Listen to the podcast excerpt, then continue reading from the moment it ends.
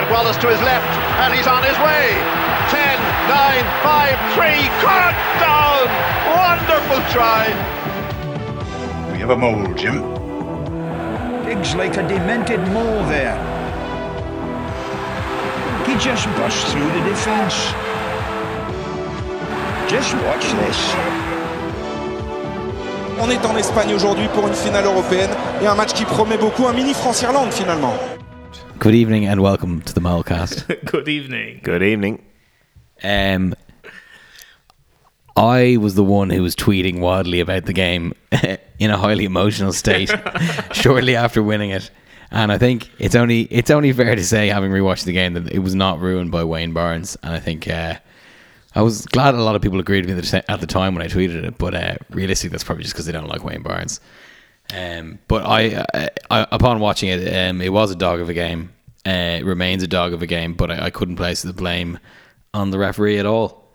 Yeah, uh, Wayne Barnes refereed Ireland Wales and did a really good job that day, and I don't think anybody was unhappy to see him named as the ref for the final. Now, I have to say, I I don't think he did a particularly good job, um, but nor do I think he did a particularly bad job. I think it was a difficult game to referee. There's a lot of canny players on the pitch, and there was a lot of um, there was a lot of there was a low grade cheating um, atmosphere throughout the game. There was a lot of rolling on to the wrong side, um, and you know it was it's it's one of those things that happens. It was canny play. They uh, Racing slowed the ball down for Leinster. Uh, Leinster collapsed Racing mauls. Racing slapped down Leinster passes. Um, but I have to say, I don't feel, um, in, the, in the abstract, I feel sympathy for Racing fans because, you know, it's very tough to see your team beaten in the last two minutes. But I, I felt that Racing played a very uh, restrictive game plan. Um, I, I don't think they were super negative or nihilistic or anything like that, but they didn't they didn't try and uh, try and attack Leinster that much, and I, I sort of think they got what they deserved. I think it should be said as well that the the canniest and the wiliest of all the cheaters was uh, cheaters. Uh, let's just say the canniest, the most devious of the lot of them uh, was one Donnacha Ryan uh, who, if you remember when Leavy got the ball that was thrown over the top of the line out and made the break and then got penalised for dragging it back in. I was there, where's Luke McGrath? Where was Luke McGrath? So I watched it back and Luke McGrath had been pushed onto the side of the ruck by Donnacha Ryan, who just trailed him and pushed him with his elbow uh, twice. Um, and hadn't been, hadn't you, you couldn't see it unless you went, actually went looking for it but he knew exactly. It was very, very clever. It was very he, clever was, because uh, I, I didn't see it. I, I had the same, um, I had the same complaint as you. Going, where is Luke McGrath here? And then I saw him when I rewatched it uh, for my penance. I saw him standing at the side of the ruck. I go, what's what's he done there? It was only when you pointed it out to me that I figured out what he'd done. And then there's, there's one and there's one ruck at the end where Devin Toner would make the tackle and Ryan clears him out, but he elbows him in the face while doing it. And again, like you can't see it because he, he makes it look it's just imperceptible. Yeah. But the first thing that makes contact is and, uh, elbow, and uh, he was you just sort of go, God, like how much of this stuff does he do? Like the, the, least, the thought process. The least devious was uh, Bernard Le Roux, who was who was fired up and uh, ready to go um, you know, between getting in Sexton's face from the from the get go, uh, and and just being a big physical presence around the pitch, and that's what Racing brought to that final was huge physicality. Um, sorry, what a cliche! Huge physicality in the final. Well, that's no surprise. Um, they also brought what turned out to be a quickly used third choice out half and an outstanding outstanding second choice scrum half. Like Iribaren, who none of us were at all familiar with um, last week. It would be very difficult to see Machenaud playing any better than, than a Iribaren played. How much of the um, limited nature of their game plan do you think was dependent upon the fact that they were called into using Talès so quickly, or do you think realistically they would have played pretty much like that anyway? I, I think that I think Uh, I think both really. Like Talès wouldn't have had an awful lot of time training with the team in the build-up. Uh, they would have been presuming that Lambie would start and Carter would be their finisher. Uh, so I don't think Talès would have had an awful lot of time with the team. But I, you know, he's a twenty. He's a. I think he's thirty-three or thirty-four. He has twenty-five French caps. He's been a French starter in the Six Nations. Like he's a very, very capable out half with a huge amount of experience. So um, it wasn't like they were throwing in um, a 21 year old or a 22 year old fellow there. So I think that they set out to play a limited game.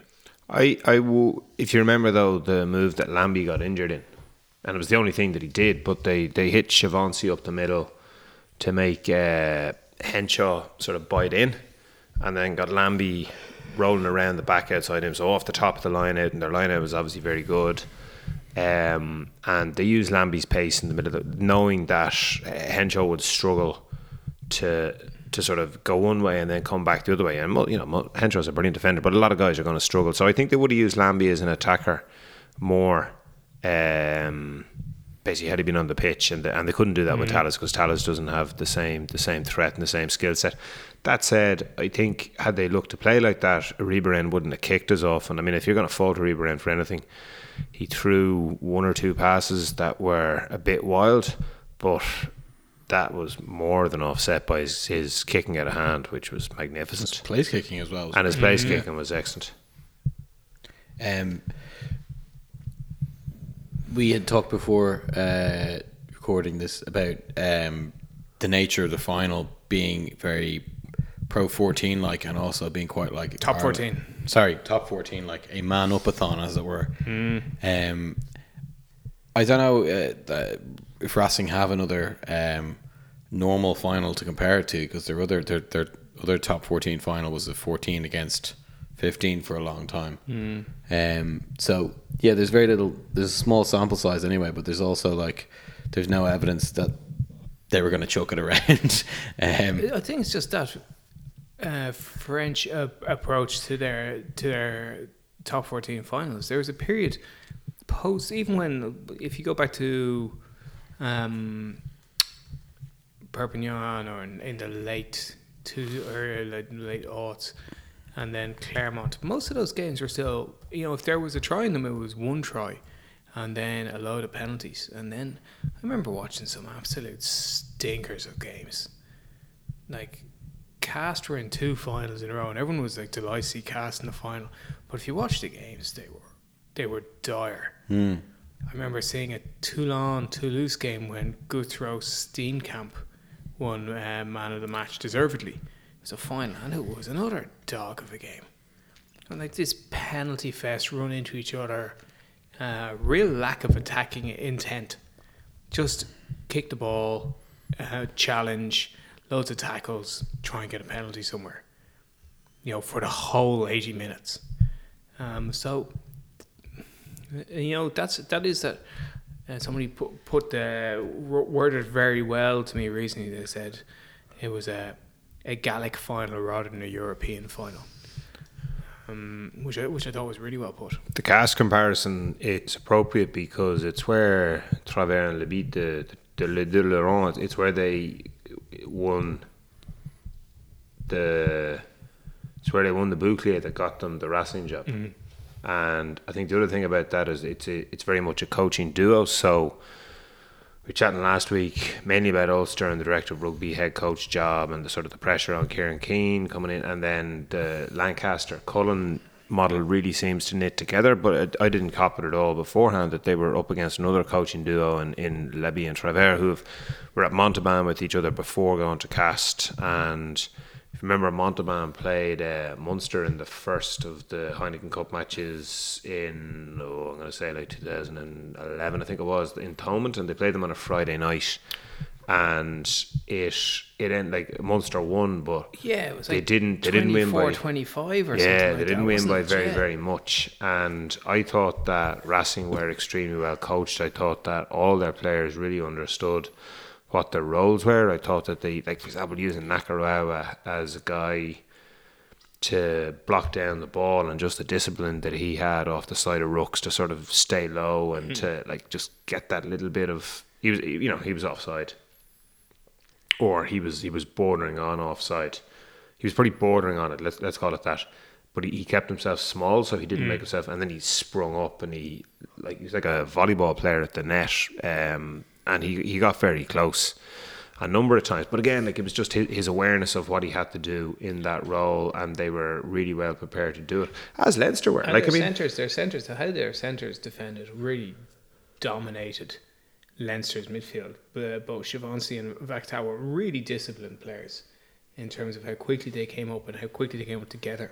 yeah, um, put stay immense connected. pressure, staying yeah. connected, and um, and Leinster couldn't change the way that the game was going.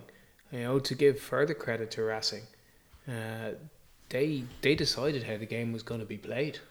In, the other thing, though, I think that because Leinster won so well and played so well against Scarlets, that I think Leinster fans were hoping for a coronation. Like I had Leinster winning by thirteen or fourteen in my prediction last hmm. week, and I thought, I'd oh, you know, maybe if it stayed drier, then they might have scored more points. But I like I I, I underestimated. I knew that I knew like Benarus and Le Roux would be strong over the ball, but I didn't think that the Racing guys would last as long as they did, and would compete as strongly, and it would be so effective. And maybe you can sort of you can say the rain, but then if you look at the way the Leinster played, they kicked a huge amount of ball up in the air to compete against Teddy Thomas, who is a lot better going forward than going backward, and Marc Andreu, who's like Five, five seven. six, five seven. Yeah.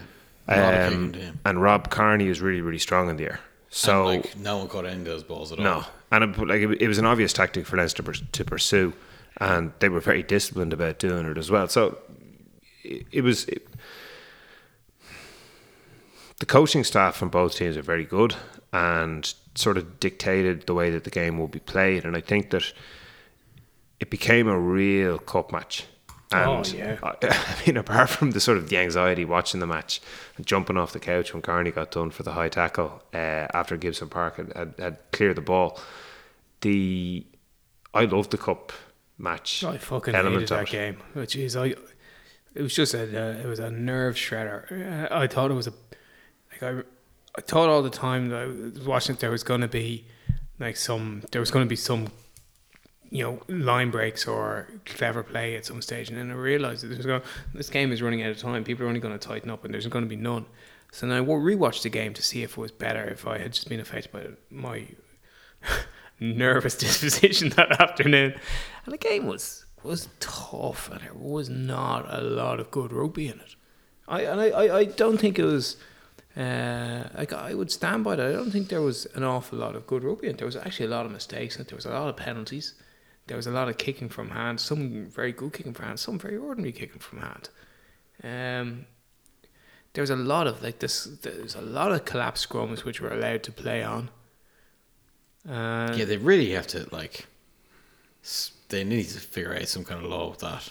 yeah. But, I mean, it- Well, there's a lot of laws that you know it's a difficult game to referee. You know, But but, the- but there's a lot of laws that they need to figure out. Yeah, I I was. I mean, I just don't. I mean, the scrum. No one earned anything off anyone else. We earned one free kick off the scrums, and that was it. Um, I don't think either side were hard done by. No, no, no. I think um,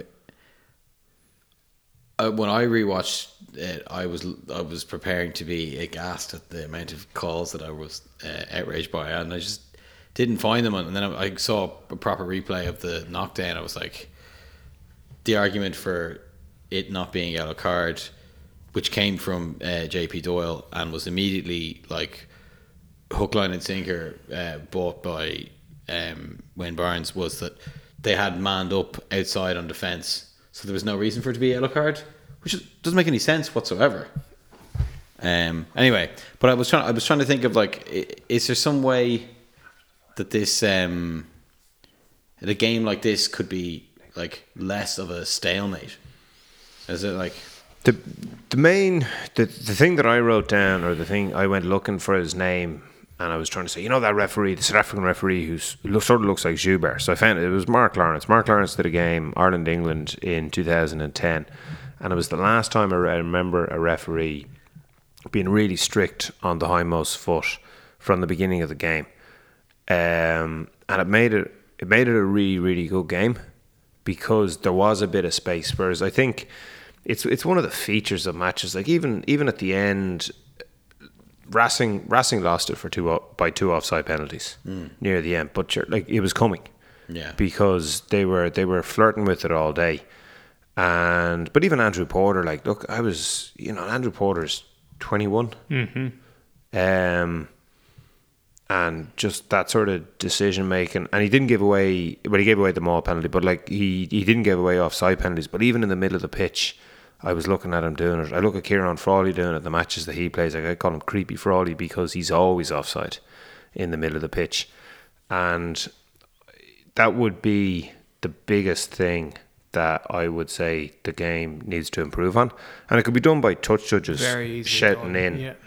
to the referee, Yeah. th- when guys are offside because th- there's limited enough attacking space, and it's one of, like you know if you watch the ancient matches, or not not even like they're not even ancient, You j- just sort of old amateur matches, and maybe even some of the sort of early stage professionalism. The line speed just isn't as intense as it is now, and as a consequence, there's more attacking rugby. Just going back on the point about who played well and there was there was very little good rugby. There was one man who made uh, probably three breaks in the last ten minutes, or set up stuff, and it was Gary Ringrose. He he set off. He set up Fardy. He sort of did a run and a step, and then he he, he let it out to the right hand side to Leavy, who went he maintained like straight line, and then Fardy went up, and that was that was a big uh, gain of ground for Leinster. It was actually the pre it was the play that led up to the equalising penalty, and then he caught a pass later on from Henshaw where he was running it. Like Henshaw had to really put it through his hands quick because, as you say, that the, the Chavancy and Vakatawa had a lot of line speed, and again he sort of he, he drove his legs through contact, and then at the at the end he hit that uh, hard line from Sexton from a line out right near the end, and he, and he broke through again, and like it was excellent play all the way through, and he's he's really strong, Ringrose. He, he and he picks really good lines. He doesn't, yeah, he did and fought and one against Vakatawa. Um, you know, he was sort of through the tackle before he was hit, but he had to roll around. Um, you know, so sorry, pivot around, and then you know he was losing his balance, put his hand on the ground without losing his momentum. Uh, I, I felt he didn't have a good first half. Um, uh, so it was, it was really showed um, good stick to itiveness to come back into the game.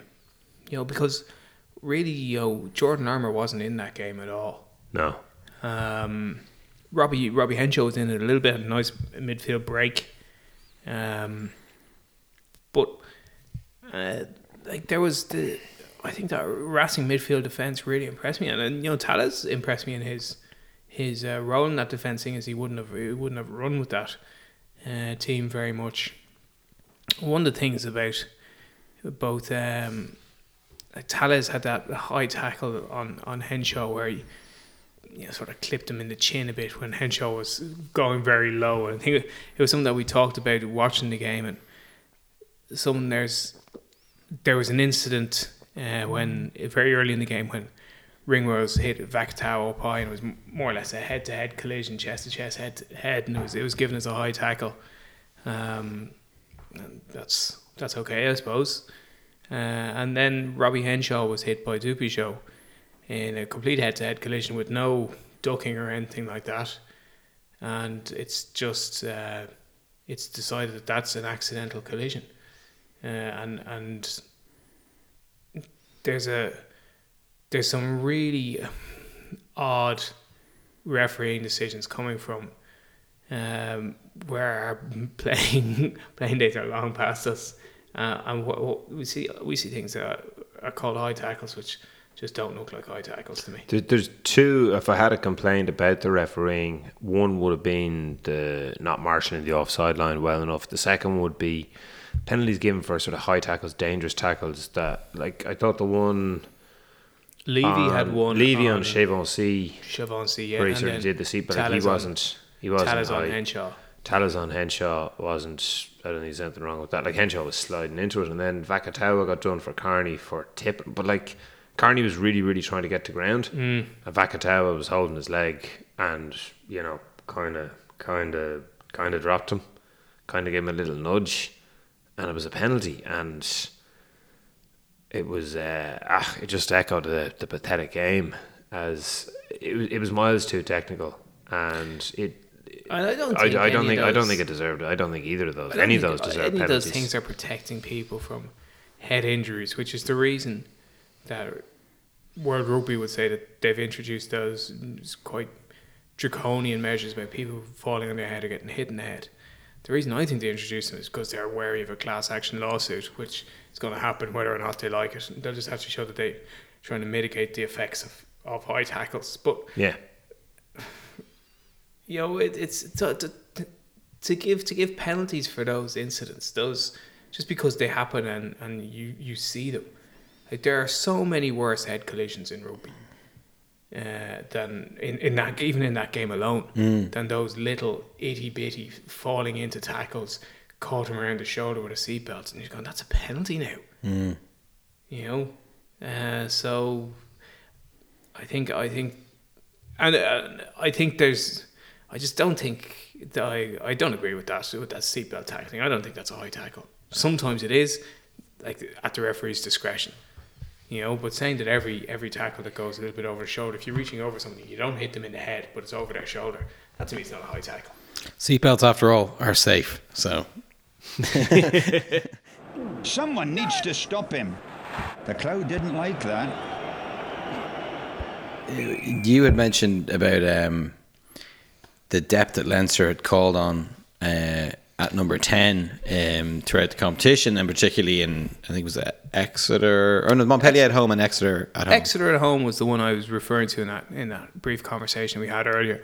It's when Joey Carbery had broken his arm against Fiji, uh, so nominally Leinster's second choice out half.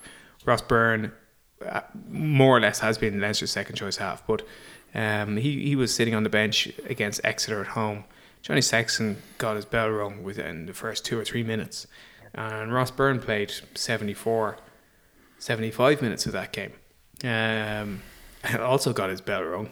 Um, so you know, Leinster have had that. Uh, they've had a very similar situation to which Racing went through, but they didn't have the benefit of being able to call up a 34 year old starting Six Nations French out half. yeah, with twenty two caps. Yeah, so um,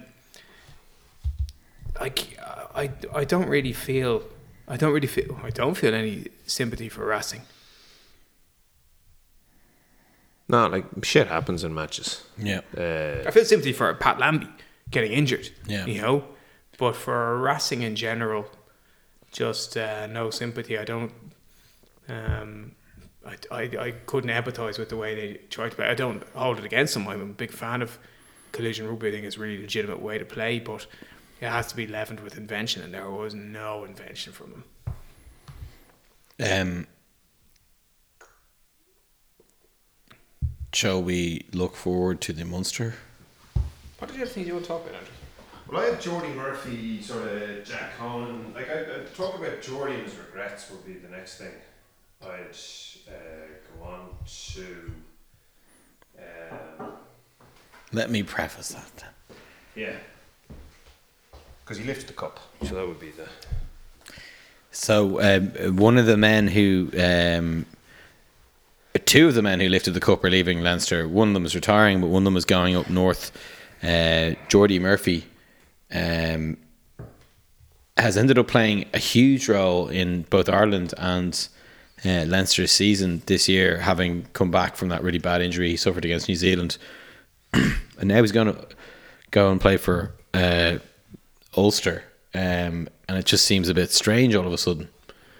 A number of people wrote about, uh, well, everybody's mentioned Jordi's regrets. So I can understand if you've started in the Heineken Cup final and then you're going up to a team that you don't know who's going to, you know, McFarland's going to coach Sure, they mightn't even be in the Heineken Cup next year. They mightn't even be in it. Well, they might. um, I know. And you know, McFarland's going to be there, but you're not exactly sure when. And it's- about Feb. it's an organisation that doesn't look. It looks shambolic compared to the well-oiled machine that you're leaving. Of course, you're going to have regrets, but I wrote about Jordi Murphy after the 2015 World Cup. So I wrote about everybody. We did the report cards um, for each player, and we'd done the same thing in 2011. And the thing that concentrated my mind on Jordi Murphy was uh, two guys in particular was uh, Keith Earls and Luke Fitz, who at that stage of their careers, where they're in the in the prime. Well, Keith, Keith Earls has got better, and Luke Fitz is retired, and they're the same age. Um, and it was the danger of being a jack of all trades and not specializing. So it and I think it's it's also opposite that when you look at Cian Healy and uh, Johnny Sexton and Devin Toner. And then add in Rob Kearney, who of all all guys, I mean, the first three guys have started all four of those finals that Leinster have won, and Rob Kearney has got four medals, and they're all one position men. What do you think Jordi Murphy's position is going to be? I don't know. You see, I Um, think Jordi I saw- Murphy's saw strength opens. comes from his uh, His versatility. his versatility. I think that's again like to be consistent on this. I I think that's a real strength when you're younger, but I think if you well, want to Nyanga's have, played. Nyanga's 34 now, and he's played all three back row positions. but your Nyanga disappeared from the French team for Who knows why, though? who knows why for like eight, he just disappeared eight years ago, and he he would seem like the obvious guy to have played. But like Fran- look, France have had good back rows. Uh, Mm. they might have thought he was too similar to Dusautoir. yeah, when he when he was in his prime, but they might have thought he was too similar to Harinordoquy. Yeah, as, yeah. as a, you know a line out player, a guy who could play in the flank, a guy who could play number eight. Um, so uh, Cummiskey referenced Jordi playing as open side and looking to become Joe Schmidt's open side, and it was the first I'd heard of it. So I, I was interested if Jordi had actually ever said that. Uh, if I could find a quote, um, I didn't look that hard for one. I thought that he could. It doesn't. It doesn't really matter. Like he he's he didn't start any matches in the league at number eight for Leinster. Uh, he started matches at six and at seven this season. He started at eight. If you cup, want in the cup, if you want to do your best, you have to play one position. Now, Oh, I absolutely agree. You know, I'm I'm strongly agreeing with you on that. But I always look at uh, Jordi as underpowered for six, undersized for an eight, and uh, and not a natural uh, and not a natural open side. I think he gives you like he's he's actually a very good line out player. He's very coachable. He's got pace. He's quite good hands but he's a six, like he's a one meter eighty eight, one oh six kilo number eight, which is extremely small by today's standards. Like think of him going up head to head against Billy Vunipola, Yeah. which he might have done in twenty fourteen or twenty fifteen. He doesn't have the raw ass power that most number eights have. Yeah, um, and I don't, I don't fancy him as a as an open side compared to Leavy, Van der Flier, or um, Sean O'Brien. yeah. So uh, time will tell. But I Time I will think tell. I've I- never liked him as I've never liked him as number six. I actually think that's his worst position in the in the back row. I just don't think he's destructive enough. I would say number eight. I like him as an eight, I think eight's his but I best think he's under. I think he's undersized for an international number eight. Is his and they'll best- be they'll be playing Coetzee at number eight. Well, also we'll hope they will be. Whatever it is, Jordi has to play one position to to do best for Jordi, and it'll it'll be an interesting story in in how it in how it plays out because you know the organisation he's going to isn't as good. Um, he's a guy that has has benefited from his versatility up to then, but I am I am very definite that it's it's it's a it's a blessing when you're a younger player and it's a curse when you're an older player and calling it at some stage like is is a necessity i think the other thing that's interesting and we, we've it's a guy he's a guy we've talked about is um Conan because uh, well, I've talked about him. You've disparaged him. I've disparaged him. And what's his name? Toland mentioned him in the commentary on the radio commentary of the match during it, and then referred to it again in his uh, in his analysis on Monday about how Leinster missed Sean O'Brien. And you go, geez, like Leinster missed Sean O'Brien for five years, and they've missed the 2012 edition of Sean O'Brien. Like there's there's little precious little evidence that Sean O'Brien is the same destructive carrier in 2018 that he was in 2012, right? So let- let's just leave that where it is.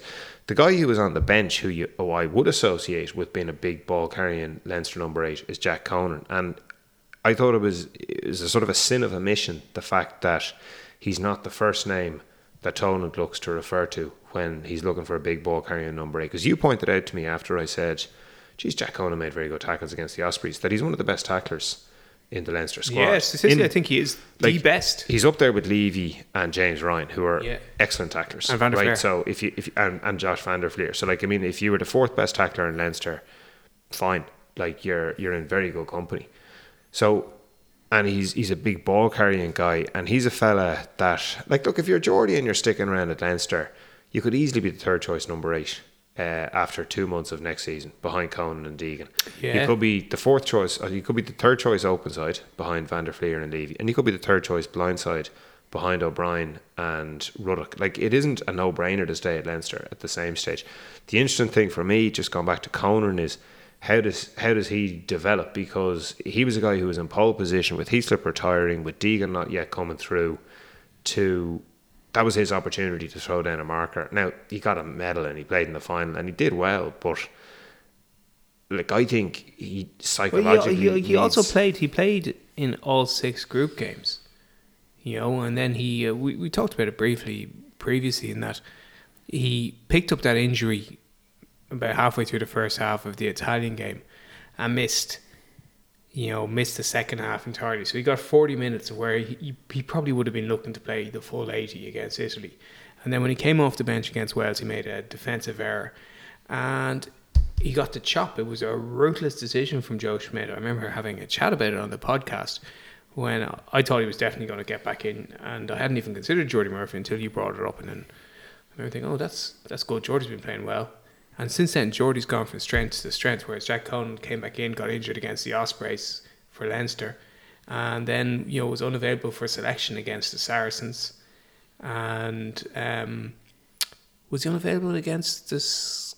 Come on no, he played Scarlets. played against the Scarlets. Yeah, Yeah, played against So so he, he he couldn't um he just couldn't shift Jordi Murphy from the number eight jersey because Jordi played really well.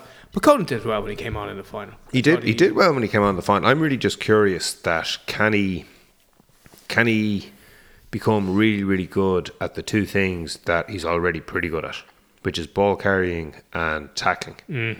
Because if he can, th- there's definitely mileage to be made, and the comparison I have in my head, and, and, and you've got to do it in big matches. Well, big matches is the key thing. And the comparison I have in my head is like Peter O'Mahony is an outstanding line-out player.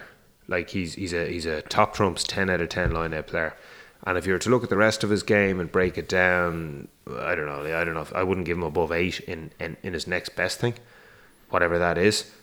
But he's done it in big matches. Oh, like when he when he came out when he I know he's going to be on the bench against England, but he came in cold. In terms, he wouldn't have expected to get as many minutes. Let- He wouldn't have expected to start. And He blinder in that game. he he and that wins you 10 or 12 caps that sort of man of the match Oh, it does. like and not just against anybody against a team going for back-to-back grand slams so you've you've got to do it in big games and it's it's the reason why Ringrose's performance in the last 10 minutes is one of the things I think that will differentiate him from you know Chris Farrell but any any of the other centers as well that like Ringrose has that ability when the chips are really down to give you a little bit something extra in attack. Um, because there's going to be there's going to be competition for places pretty much all over the place in. Ireland. I was just thinking of uh, Robbie Henshaw picked up an injury, knee injury, and at this stage of the season, we are getting close to an Argentina or, the Australian tour, and I know there's games, important games, come before then. But I was trying to think of oh, who else? Obviously, Aki would be your first choice, twelve in in, in Henshaw's absence. But Schmidt has has capped five players at number twelve in the last sixteen months. Aki in all the Six Nations games and the two um, major games in November. McCloskey against Fiji in November. Uh, Henshaw in the previous year's Six Nations.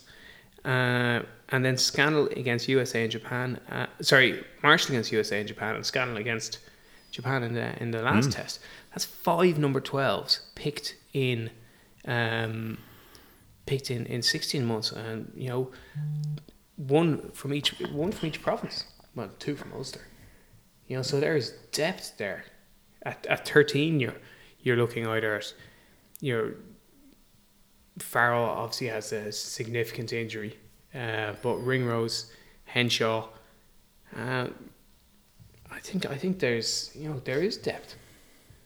Um, I don't think I don't think Garry Ringrose's performance in uh, in the final showed us anything else, anything more than like a, it wasn't like his his try against Clermont in the semi final last year was fucking amazing.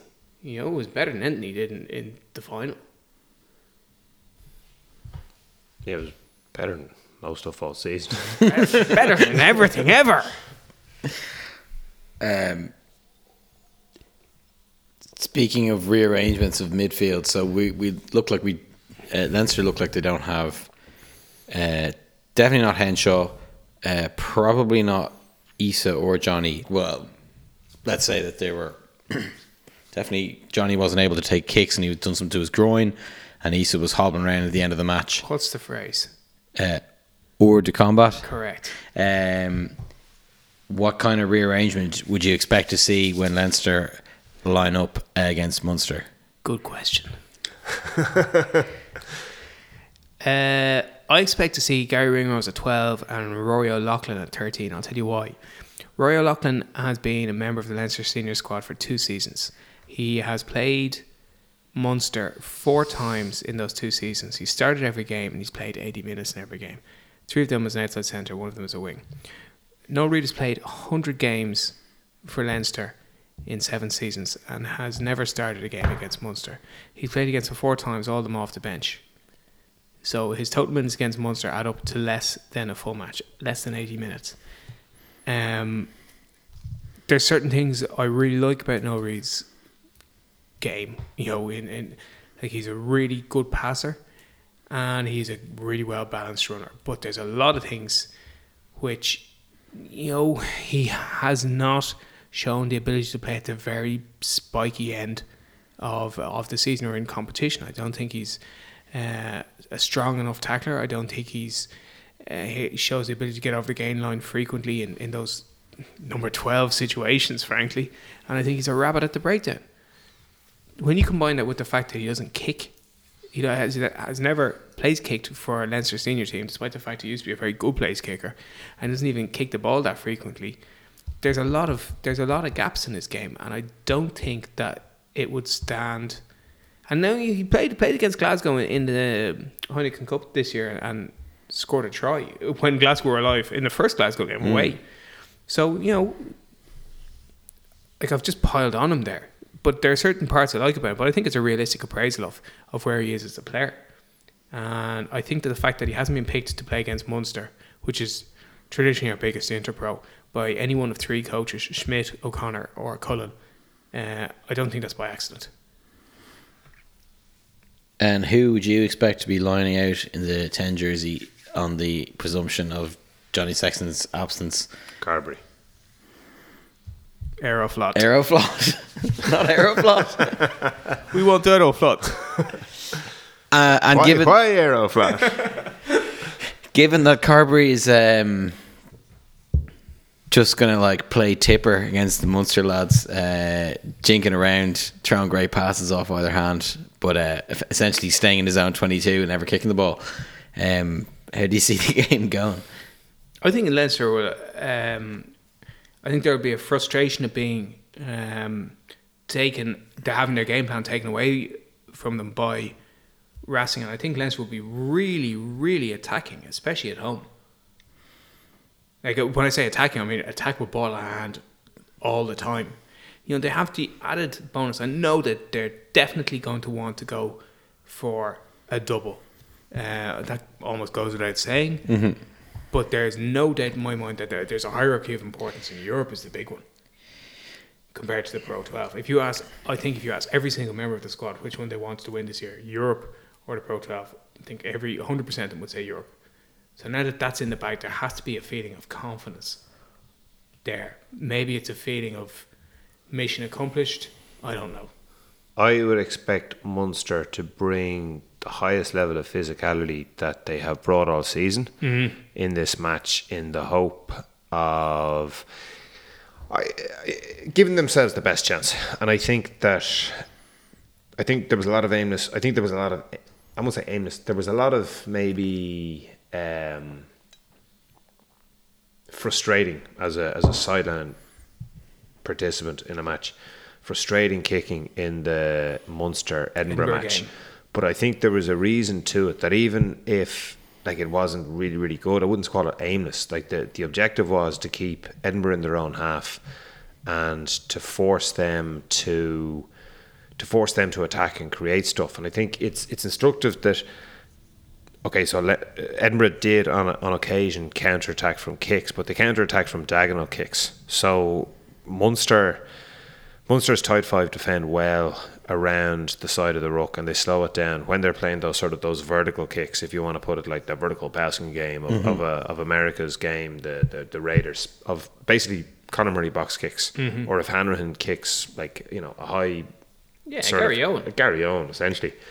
Uh, it means that the tight five don't have to; they can just go straight up. They don't the have to matriculate the ball down the field. they don't have to matriculate across the pitch and try to get into position because when he did that, when Hanrahan did that with the diagonal kicks, because he, he hit one dinger in early Oh, in yeah, yeah, I remember it, yeah. and like it was a fifty yard gain, and I think they scored. Marshall scored off the Yeah, off the consequent- mid-throw. the consequent Yeah. line it, but he did it twice more, and it cost them like 70, 60, 70 yards. Blair Um, Kinghorn striding. yeah, because just basically because their tight five couldn't get across quick enough to to stop the ball coming out. But when Munster do get their defence organised, they're a difficult team to play against. So I would expect them to to bring as physical as they possibly can against Leinster. And yeah, like you said, I would expect Leinster to put a bit more air on the ball because um, possibly because the but like I mean their hand is going to be forced if if Sexton's not playing because Carby doesn't have any other way of playing. Now if Ross Byrne plays, like Ross Byrne always puts air on the ball, and that'd be one of my criticisms of him is that like he's just always waiting to throw Crossfield kick. crossfield kick or a Bloody big loves a or, crossfield kick. or a big spin pass. You know, he's just absolutely gagging to play it, and he sort of wandered across the pitch. Now, JJ Hanrahan sort of wanders across the pitch as well, and that's it's it's it's one of the the fact that Hanrahan got promoted after the match against Racing is like I think it's a passing of the baton. So there, there's an opportunity for Hanrahan. I think Munster have probably decided, and I say Munster, I think Johan van Graan has probably decided we're not gonna. Keatley's not good enough. We're not gonna win. Like I'm, I'm gonna. He's not necessarily bound to what public opinion is, but I think he's probably looking at it and gone, ah shit. Like I mean, I like Keats. I think he's played well for us, but The ceiling isn't high enough. the ceiling isn't high enough, Yeah. and he's. We're going to give JJ a go, but like JJ has to play closer to the gain line in order to take advantage of that. And you know, look, the grand, the, the, the best guy is is Dan Carter, and he you could see him chewing his gum in, in the stands. So, like he's he's a harsh man to compare against. But Deans was was talking about him, and Deans. So this is uh, Robbie Deans, and he was saying to he, he- could see Carter playing in school how good he was going to be, and he was saying to Carter's dad, "Look, tell Dan just to be ready for how quick it's going to happen." And one of the things that he said about him is that like you you couldn't know what he was going to do because he had the ability to play so close to the gain line. I didn't know that about and to Deans run, and Carter. to pass, to kick. Um, and he said like some some kids like some I can't remember the guy's name, but he he developed uh, quicker than Dan Carter as a as a teenager. So he was playing more rep football. I think he was a guy in the same school, like you know. So um, he probably had a better name from school, but Dean's just goes, "Geez, like this guy's brilliant." Uh, he's like, let's get him, let's get him involved. But Carter, and it's, it's saying like I mean, he watching Carter reminds me of watching Aaron Rodgers. Like Rodgers in the, the Green Bay quarterback holds mm-hmm. onto the ball as long as he Oh. possibly can before he gets hit, and he like I won't say he doesn't mind getting hit, but he's prepared to hold on to that ball. And like I look at Rodgers and I go, Jesus, like there can't be anybody on his defense or on his O line who won't play for Aaron Rodgers. Mm. And I'm amazed he's only won one Super Bowl because he's Tom Brady keeps going though. yeah. And then landing it up in his Um, But I interviews. think, but I think, I think it's one of the great characteristics of a guy. And Sexton's a guy who can play like that. He's he's really uh, prepared to take hits and he's really prepared to take it to the line. Um, so the question is, you know, It's can- incredibly difficult to to do that as well. Oh. It's not just it's not just a case of deciding I'm going to play flatter. Like you can decide to play flatter, and you just don't have the, the time to assess what's happening in front of you. You make bad reads or you get smashed, and you, you end up looking like a first center playing at, at ten, just collecting a load of hits and bruises. Yeah. So it's a really difficult thing to do. And, and uh, like we, I remember when Sexton in two thousand seven eight was a, a devil devil man for running across the pitch always running across the pitch. you know. Um, On the, but on the subject then of like JJ Hanrahan Yeah. and the passing of the baton to him, uh, it seems like like it's kind of another season where he's getting a go at the end of it though by default because Tyler Bleyendaal is is is got another bad injury. I think you're absolutely and right. Keatley's just kind of like he's just the whole thing's kind of run its course. He didn't have a great game in the biggest game of their season thus far, so he's kind of lost his position. And it's just like JJ Hanrahan hasn't done anything particularly impressive. Like he hasn't had a better game than either Ross Byrne or Joey Carbery this season. Like I, I think that's I think that's a fair thing to say. It is. It's um. It's not that JJ has forced his way into the team like the way that Conor Murray did in in 20, uh, 2011. Um. I always say it because I remember seeing Conor Murray in September. It was either 2009 or 2010. He played in Donnybrook uh, for Munster A versus Leinster A, and he looked to me like very obviously like an outstandingly good scrum half uh, that was gonna that was gonna play for Ireland. Um, so I wasn't that surprised when he got the nod and did well, but I was surprised that uh, Tony McGahan kept on picking him. Now, it was the right thing to do, clearly the right thing to do, but that was a that was a ballsy call from Tony McGahan. Because Munster's other scrum halves were Tomas O'Leary and Peter, Stringer. Stringer, you know, Current Irish scrum half and the best Irish scrum half for a long, long time. Until Yeah. Conor Murray, until fairly recently, in my estimation, when Murray overtook Stringer. But I've Oh, immense regard for Stringer. Yeah, and uh, um, like, there is nobody, probably in certainly in, in the pro era, maybe ever, who got who put more into it and got more out of it than than Peter Stringer. You know, uh, like ninety eight caps, and, and still going. Playing until he was 40, still playing. Yeah. You know, an amazing player. But but uh, sorry, we got a tangentized there. JJ hasn't forced his way in. He's other lads have sort of fallen off. what? Just it, I just And I'm aware. Yeah. I have to say, that like, I'm a fan of JJ Hanrahan, and I have been for a long time. Um, and I, I remember consistently in the earlier days of the Mo writing about how Paddy Jackson was being given the absolute a number one kid gloves treatment from Ulster, and JJ Hanrahan was getting not quite the bum's rush, but uh, he wasn't being treated like this is. He was being treated like he was just like they had no plan for him. Well, like they brought him back last year. They announced that they're going to bring him back from Northampton, and then like obviously they changed coach in like a kind of more tumultuous fashion than they would have liked. But it just seemed. I mean, it seemed obvious to me, and obviously I don't see their training session, so maybe there was something he was lacking or conviction or whatever. But like, they should have been going like, well, we're bringing him back for a reason. He's starting at half, and we're going to make something of him. I think there's a bit. I wouldn't agree with the phrase "bringing him back" because it looks like you've recaptured him. I think there was a bit of it. JJ came back with his tail between his legs. Like he went to Northampton, where Stephen Myler, and Myler's name doesn't resonate in Ireland. He's not a guy who's been capped by England, even when there was a bit of revolving door policy in England. But he's Northampton legend. Like he was, he was just constantly their number ten for the, the guts of a decade, and like he's games. he's a he's like you know he's a put it this way he's a journeyman pro but he's a top end journeyman pro he's the sort of guy and the name that we omitted when we were sort of chatting about uh, Jack Conan and Jordi Murphy is uh, Collin James Collin like he's he's he's the James Collin of Northampton out half play in that he's he, he doesn't have a stellar CV Good analogy. but he is a guy that if you if you support his team. He's a guy who's 8 out of 10, 7 out of 10 minimum all season. And, like, you know, when we say all Plays, season, and plays every game for you. not just when he plays, like Yeah. all season. Bloke doesn't get injured. Tough as nails. Uh, he could do with a lot of them. And Hanrahan, Hanrahan's stock was lower when he returned to Munster than when he went over.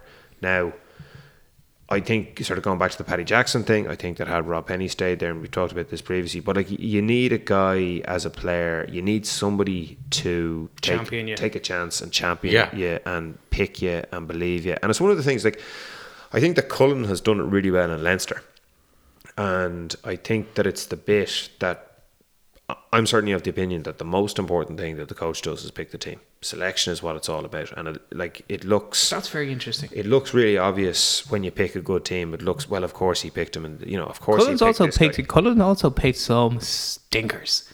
Do you remember the team he picked against Wasps in his first season, with everyone playing everywhere in the wrong positions? Do you remember he had Madzer playing at fifteen, Ferg playing at thirteen, no Reid playing at twelve. It doesn't, I don't remember, but it doesn't sound good. We lost. We lost thirty three six at home, and it was just it, it was an absolute Frankenstein's monster. It was a of dog's team. dinner. It was after the World Cup. I think people. I always think people are overly harsh on us. People who you disagree with. People who I disagree with, P- general people, the unnamed general people who I can't attribute any quotes to whatsoever. I always think that Sources. that campaign is looked back upon overly harshly. Like Leinster just fired their coach for the first time since they'd fired Declan Kidney. Well, the Declan kid Kidney left. didn't fire- Didn't get Sorry, fired. Mark Ella, Glenn Ella. Glenn Ella. Glenn Ella left kind of. Well, we had four coaches in four years. It was Glenn the Ella first left in time. the same manner that he did everything else. Just kind of a bit bumbling, a bit confusedly, not really making any. Just wandered off. just what it was. Yeah. Well, just, you know. the, you know, Sorry, Leo, Leo, anticipating your point. here. Leo took over. This is a mole blast, not a mole cast. Leo took over a car crash and like he like just kept pressing the accelerator into the other car until he got out of the way a year later. And then reversed over somebody and then hit hit it back in again. No, I agree. I think. but I think people, you- that, that, that's what makes the story. That's what. Oh, they've gone from rags to riches. You know, we, we didn't like the previous year. We qualified for a semi final. Then we had a stinker of a tournament when we when we were. You know, we'd sent some like seventeen or nineteen people to the World Cup. I can't remember the exact figure, and we had just a really, we just had a really upset start to like once we we lost our first game at home. kind of out of the group. You are almost out. And we had two lot in the group, didn't we? yeah, Who were like reigning champions. So It was. A, I remember that match. It was a Sunday afternoon match. It was a Sunday lunchtime match. Lunchtime, very in, early. Uh, in the RDS. Beautiful day. Wasps had brought over uh, a small but rowdy number. No, not a rowdy, but uh, funny number of. Uh, I just remember them chanting, "Is there a fire drill? Is there a fire drill?" When all the Leinster fans were streaming out with Blue ten Hordes. minutes, with ten minutes to go to go to Roly's for lunch. I'm missing my lunch appointment for this. I'm out of here. I only want success. And doesn't everybody? doesn't everyone? Um, but look, Cullen, Cullen learned from that because the last match in Bath, he pitched in all the youngsters and they did. Second last game, we also then went over to Wasps. shit, and we went over to Wasps and got fucking smashed. annihilated. Those same youngsters got absolutely smashed up by Glenn Johnson and uh, all the boys. but uh, God, they got the shit kicked out. yeah, but uh, sorry, you're right. He yeah, made the, his point. the match, the match against Bath was uh, probably one of the things that won Cullen time with the fans. Um, I don't like. I don't. I don't think people are going to be sacking for from. But look, this is this is a sort of a weird retrospective. The, no, picking- I think it's more realistic than some of the nonsense I've read about. Yeah, but I don't I'm- think buying time with the fans like. We, we got to the we got to the, the final of the Pro 12 that year. We finished top of the league. You know, we weren't that bad. We had a bad cup campaign, uh, and it just just could have got off to a dreadful start.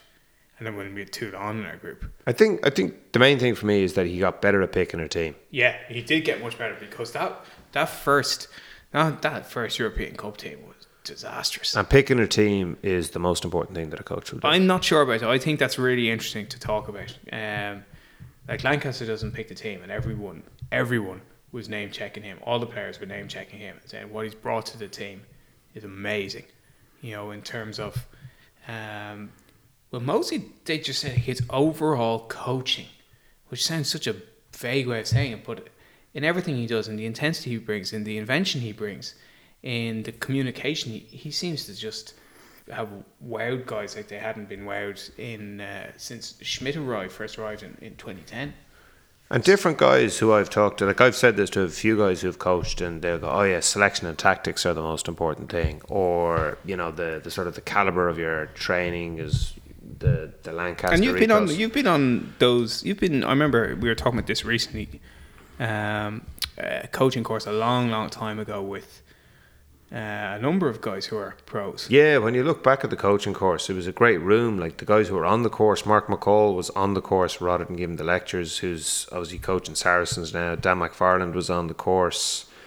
Uh, Goose, who coached the Irish ladies to win, or they got to the final of their World Cup team. He was on the course. Uh, there was other guys who sort of coached AL Division One teams, um, and Peter Smith was on it, who's coaching the academy team now. So it was it was it was a good room, um, but I'm still thinking that the to, to my mind selection. no no you've much more your opinion is more valid than mine this in that you have coached teams for a long number of years at this stage um, but I just I just found it that uh, I actually felt a little bit sorry for. Um, I actually felt a little bit sorry for Leo, who doesn't need my sympathy, when uh, everyone was going, "Oh, Stuart Lancaster's brilliant. Stuart Lancaster's brilliant." Directly, and people didn't even mention Leo's name. Like, whoops! I don't think Leo. I don't think Still Leo, picked the team next in your drops. Yeah, I don't. I don't think Cullen minds that. You know. No, I don't think he minds it. I don't think he minds it. Uh, the consummately inoffensive Leo Cullen managed to annoy someone at the weekend as well because he, uh, in his in his note, on one of his uh, certainly one of the notes that I read was given out to the traveling supporters was uh, basically uh, people in Bilbao should like us because we're like Athletic Bilbao and that we produce our own players, unlike the you know The Racing. rich man's the rich man's club. And Racing were like, hey, hey, there's loads of French guys in this team. We pay for loads of players. So he managed to finally annoy someone, uh, but still not say anything of any interest. That's just his way. ah, he's brilliant at it. And congratulations to him, and more importantly, to Stuart Lancaster. We're sitting out here on the runway, waiting for the plane to leave. And the captain says there'll be a short delay. Bear with me, please. They gave us the usual hassle. Can't take those guitars on board. But the boys in the band just smile. Heard it all